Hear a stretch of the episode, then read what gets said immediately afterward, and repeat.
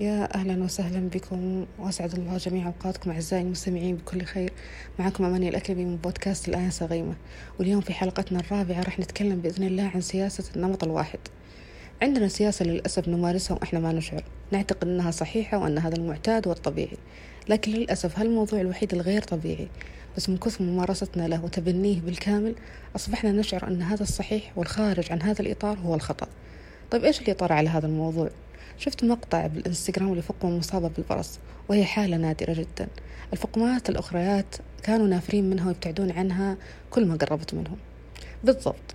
عندنا اعتقاد أن لازم ولا بد الكل يصبح يشبهنا بالضبط ولا يعني تشابه الفكر والاهتمامات وخلافها لا بل التشابه الظاهري.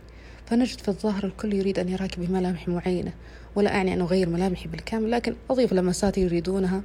أرتدي لباس معين بشكل معين وكأننا نلبس زي موحد. وكل ما اختلفتي عنهم شعروا أنك غير حضارية أو قديمة أو ما تفهمين شيء في الحياة. لماذا نسعى لأن نتشابه وكأننا خرجنا للتو من المصنع؟ نسخ مكررة أشكال متشابهة. من قال أنه لا بد من التشابه؟ الله خلقنا مختلفين وباختلافنا يكمن الجمال والتكامل. الله سبحانه وتعالى يقول في كتابه الكريم وجعلناكم شعوبا وقبائل لتعارفوا لا لتناسخوا. ولنقيس على هذه الآية العظيمة هذا الأمر. بمعنى أن الله خلقنا وخلق فينا هذا الاختلاف منذ الأزل. لا لنصبح متشابهين ونلغي هوية الآخر بل للتعارف والتفاهم وتبادل المعرفة وزيادة الوعي. وهنا يكمن التحضر الحقيقي الذي لا بد أن نحرص عليه لا أن نربط التحضر بالمظاهر الزائفة والموضات التافهة.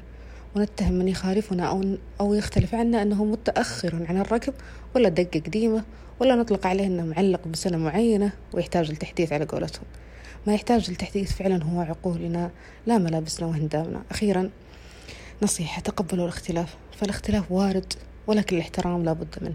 وختاما أحب أقول لكم شيء جميل التميز. حتى لو كان بنظر الآخرين تشوه مثل ما حدث مع هذه الفقمة الجميلة.